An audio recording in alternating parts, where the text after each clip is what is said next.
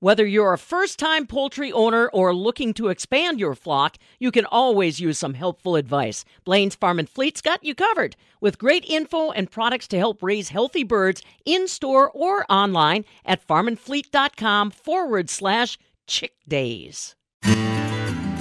Welcome to the Rural Mutual Roundtable. I'm Farm Director Pam Jahnke. The goal of this program is basically to visit with my friends from Rural Mutual Insurance, help you understand some of the things that you might not already be aware of when it comes to protecting your family, your farm, your home, your auto. And today, a new element that you may not have considered under the Rural Mutual umbrella, and that is life insurance and planning for your future.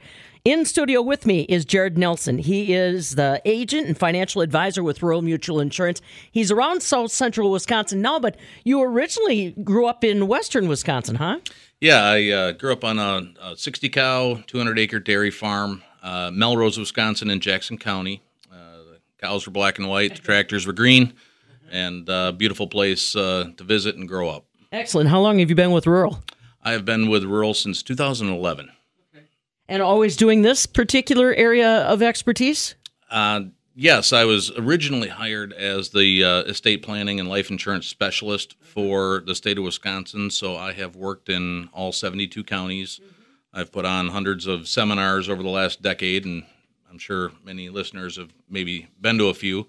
I've worked with a lot of the agents across the state doing farm succession planning, life insurance, and uh, financial planning as Let- well. Yeah, let's, you know, this is kind of one of those tricky subjects Jared and I were talking about where um, a lot of times other things take priority. You know, insurance is easy because I want to make sure the kids are insured, the vehicles are taken care of, uh, the shed, the cattle, etc. But when it comes to life insurance and just thinking about that long pl- long term play, uh, Jared, how do you get those conversations started? You mentioned seminars are one good way where you get brought into conversations. Tell me a little bit about how the process works on your end. Sure. Uh, great question. Estate planning and farm succession planning usually uh, is something that's been on on our farmers' minds for a long time, uh, and a lot of times they just don't know where to where to start. They have the old will that they they drew up from 1980 that says uh, the three kids get the the farm split equally, and Aunt Mary's going to watch them. Well, Aunt Mary's 90 and the kids are in their 50s, and they still have the old will, and they know it's not adequate. It's, they know it's not right, but uh, it, it's something that's easy to push to the back burner because when we don't know what to do, oftentimes we, we don't do anything. Yeah. And you know, there are so many of these questions that are popping up now. Uh, everybody knows, everybody's heard that our agricultural population is aging. So when you begin that conversation, and it is not a clear cut conversation, how do you get them to start talking about that, uh, writing it down? Taking care of things. Life insurance is part of that possibility, but uh, you know, really, what you're really looking at is trying to preserve that farmstead or keep that family kind of pulling in the same direction, correct? Correct. Uh, exactly. Life life insurance is simply a tool, uh, one of the tools in our toolbox that can be helpful in in creating liquidity. Uh, a lot of our farms, all of our farms, they're they're fairly illiquid. It's land, equipment, animal machinery. It's just not easy to divide up. Uh, usually, I start the conversation by, you know, I, I know you have three kids here, and one's one's on the farm taking over, and, and the other two are are doing their own thing, are successful out in their own um, walks of life. What what is your plan? What do you have in place right now? Uh, and then once we get into it a little bit further, you know, everybody wants the farm to continue, but a lot of times they don't want to disinherit the other two. If you can revise your documents to say, you know, the farm's going to go to the the one who's operating the farm, and the reason the farm is still here is because that individual has been there working on it. But it's a hard decision to say I'm going to give 95% of our net worth, which is the farm, you know, and the other two don't get anything. Sometimes life insurance can come in, and we use it as a tool to help uh, divide an estate upon upon passing, where the farm can go one way, some amount of cash can go the other way. Nobody has to try to buy each other out. That gets messy when siblings have to try to purchase assets from non-business uh, siblings, and uh, it's it's not clean by any sense of the Oh. imagination. No, at all. And uh, I've seen it tear families apart. You're exactly right. Uh, Jared Nelson, again in studio with us. He is a agent and financial advisor with Rural Mutual Insurance. Tell me a little bit about how you evaluate people's setup. What sh- what should I know? What should I ask? Uh, great question. We life insurance. There's a lot of, as you said, different types, and there's different reasons. Um, just like we have a lot of different tools in our toolbox, uh, there's a lot of different types of life insurance. There's term life insurance, which is a great tool to use to help protect debt. You know, if if somebody passes away, uh, it provides liquidity. But the problem with term insurance is that after the 10 or 15 or 20 years uh, period of time, that policy usually goes away. You know, it was a think about it as renting. Uh, if you want to use 100 acres of land and it's $8,000 an acre, you might not be able to buy it, but maybe you could rent it. Now, renting it, you pay a few hundred dollars an acre. You get the use of it for a period of time, whatever your rent contract was. Term insurance works the same way, where we use it to temporarily cover a debt. Uh, maybe there's partners that are in a business together and we want to buy out the other partner. So if two brothers own a farm together, but there isn't a succession next generation on one or either side, you can use term insurance to protect the other party. Uh, with estate planning, one of the the more rare types of insurance that people don't know is is out there. Um, it's called a second to die policy, and Farm Bureau Life, our our life insurance company, uh, issues is one policy, and it's written on two different people, usually a husband and a wife. Mm-hmm. And what it states is that it's a guaranteed permanent policy, so it's never going to expire. The premiums are level, and it's going to pay its benefit when the second of the two spouses passes away. So if we have our legal documents in order, whether it's a will or a trust, revocable trust plan, that say if uh, if the husband passes away first, the assets transfer to the wife. The next generation can continue operating the farm. They can pay mom rent for the land, so she has some rental income. Maybe she's still working there, doing the books, doing mm-hmm. field work. You know, we do everything. Mm-hmm. Everybody does everything uh, in, in, farming. Uh, but eventually, when the second spouse passes away, that's when the legal documents would say, hey, all of the land and all of the equipment and the animals, buildings, they're going to go to the the the child that's on the the uh, farming operation. But then we have this second to die policy that now pays a cash uh, tax free cash benefit, and that can be used to provide some cash to any number of other siblings mm-hmm. if we want to try to divide an estate. Some people are fine with everything going one way, and the other two not not you know participating but a lot of times um, that that hang up is somewhere in in mm-hmm. people's minds and it prevents them from doing planning because they don't want the family to argue and fight by having one get everything and the other two get nothing yep. Oh, it is. That is a crossroads that so many families have to try to cross. Now, talk to me a little bit more about, like I said, so many different variations of life insurance. Um, and do they work better? You mentioned a will, a trust, a revocable trust. That's, I mean, do they play nice together, Jared, or do you have to be involved in that conversation with my attorney to keep everything uh, friendly and in the proper terminology? Uh, great question. They work. They work very well together, and oftentimes I am working with um, our client's attorney uh, sometimes they don't they don't have an attorney that specializes in this, so we have uh, several attorneys that we can refer people to that we've worked with in the past. We cannot draft legal documents, we cannot provide legal advice, but when I'm sitting in that meeting, one thing I can provide is some interpretation. A lot of times, uh, it's a very it can be a very confusing and difficult topic and people that do it every single day, they tend to use jargon. They tend to use language that might fly over the head of of our our, our clientele. And what I try to do is is slow it down and and when I notice that there's a disconnect and it's on the communication, I can I can be an interpreter and and kind of help them through so they understand what they're talking about from the law law and document perspective. And then oftentimes I'm designing my my life insurance product to work within their you know, within their documents. Sometimes we're drawing up a, what's called an irrevocable life insurance trust. It's a trust that the attorney puts together.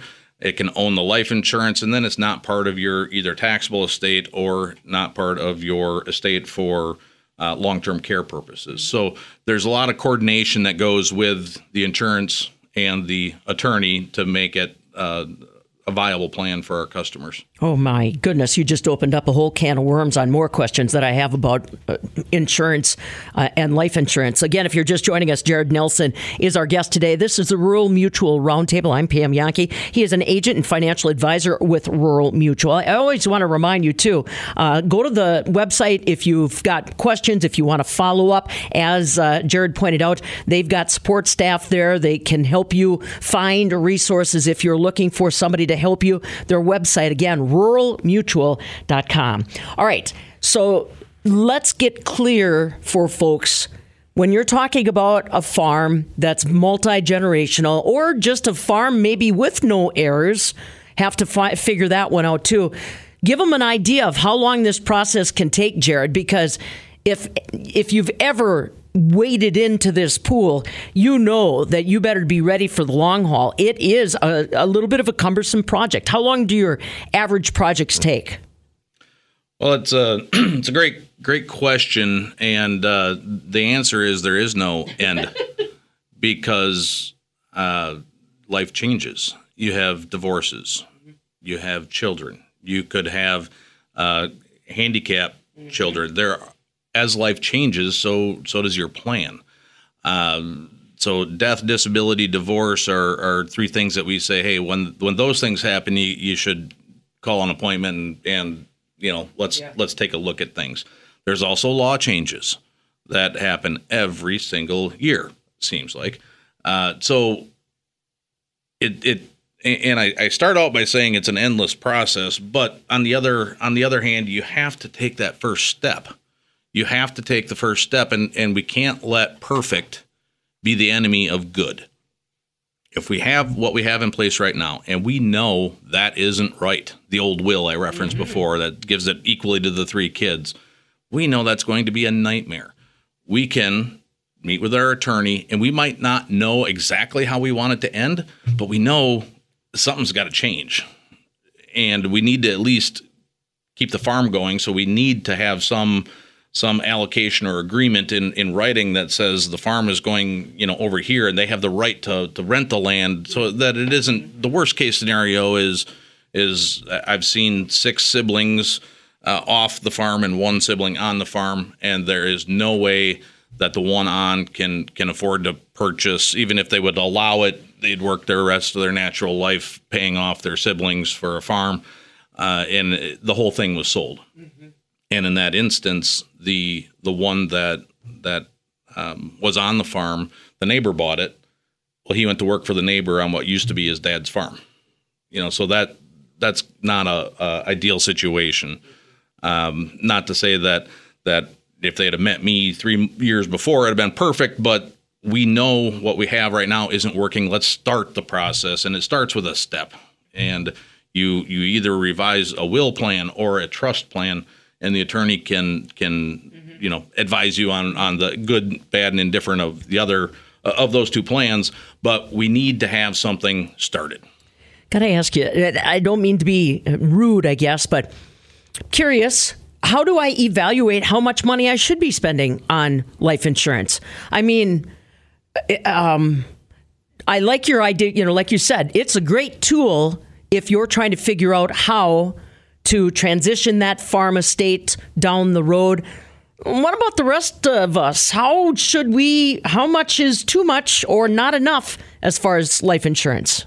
The answer to how much life insurance should I have and how much I, I spend on it is a little bit different for each each person. Everybody has um, the the the 40 year old with three younger yeah. kids is in a different situation than the mm-hmm. the 50 60 year old with kids that are grown um, and that's whether you're on a farm or, or not yeah. on a farm uh, a lot of times people like to have a small amount 50,000 or 100,000 mm-hmm. of life insurance that is going to you know take care of final expenses and provide a little liquidity they're not looking to enrich anybody but uh, it, it doesn't. It allows them some liquidity so that, that assets don't need to be liquidated or, or sold at the time of death to pay mm-hmm. some expenses. Uh, as far as you know how it relates to our to our farm, it has to be affordable. Uh, if we can't pay for it and you can't keep it going, uh, it can be a waste of money. If you pay premiums on any type of life insurance policy and then have to quit it a few years later because it's not affordable, we haven't done anybody any favors, and uh, it, it's it's it's not good for anybody. So it has to be able to to fit within the budget. I wish I could make it tax deductible, uh, but but it is not. Uh, but the farm can be the payer of it. The farm can be the owner of the policies in different situations. So we really just have to work with your specific situations and what your goals are. What are you trying to accomplish, and and how can life insurance tool be used to help you accomplish those goals within your budget? Again, if you're just joining us, this is Jared Nelson. We're having a very interesting conversation about life insurance and kind of the entire estate planning uh, conversation that has to be happening. Uh, more available at ruralmutual.com, of course. Uh, Jared, I want to ask you another question. We're talking a lot about mom and dad and them thinking forward about transitioning the farm. There's some farms that have kind of made some of those changes over time. Uh, maybe the son daughter brother, whomever's part of the partnership, has been aggressively securing their own ownership within a farm. But then mom and dad start showing their age. And we may not be quite over that what about something? And I'm, my fear is, mom and dad, somebody's going to fall, break a hip, and end up in the nursing home. And then all of a sudden, I have a fear factor of that. How do you handle that kind of conversation when the kids start saying, geez, mom and dad aren't so good anymore? I don't know if that life insurance policy is what we want because they may end up in the nursing home for a long time. How do you handle that? Like you said, it's a life situation, but how do we how do we have to think through that? So, uh, very good question. I think that's probably top of mind for for many of our, our our listeners. Everybody knows somebody who has spent significant time in a nursing home, and everybody has seen the expenses of of nursing home costs and and what it can do to an operation. If you have to sell assets, not only do you have to sell them and pay that big capital gains tax, so you're kissing twenty percent of it goodbye to to Uncle Sam because you've depreciated everything down or your cost basis is so low, but now then you have to take the remainder and, and use it for um, paying for, for final expense. Um, we have long term care insurance. There are some some pitfalls with long term care insurance that I don't want to get into here mm-hmm. on, on this limited time. But one way the life insurance industry has evolved over the years is they there's a rider that we can attach to a life insurance policy and that rider says that on this life insurance policy, if you pass away, we're going to pay X dollars to your beneficiaries. However, if you need help before you pass away in the form of nursing home care or in home care, if you qualify mm-hmm. by not being able to do two of those six functions of daily living, mm-hmm. which falling and breaking the hip would then qualify you for a nursing home stay, this then triggers that benefit and it can pay you cash while you are alive to help pay for your expenses. So it's a policy that it's a life insurance policy, pays at death, but also if you need help, can advance this death benefit while you're living to help pay expenses when the money is needed. Mm-hmm.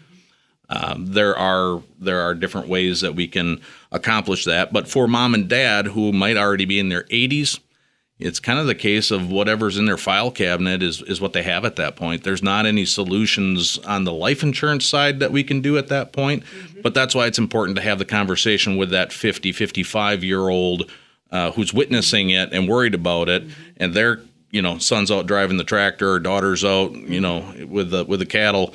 Um, they're going to have that same they're going to have that same fear 30 years from now when it's you. So this is why we need to get out in front of it for for you. Exactly. Like you said, you're planning for your future as much as you're planning for theirs. So I'm ready to have a meeting with you, Jared. I need to know what I have to bring.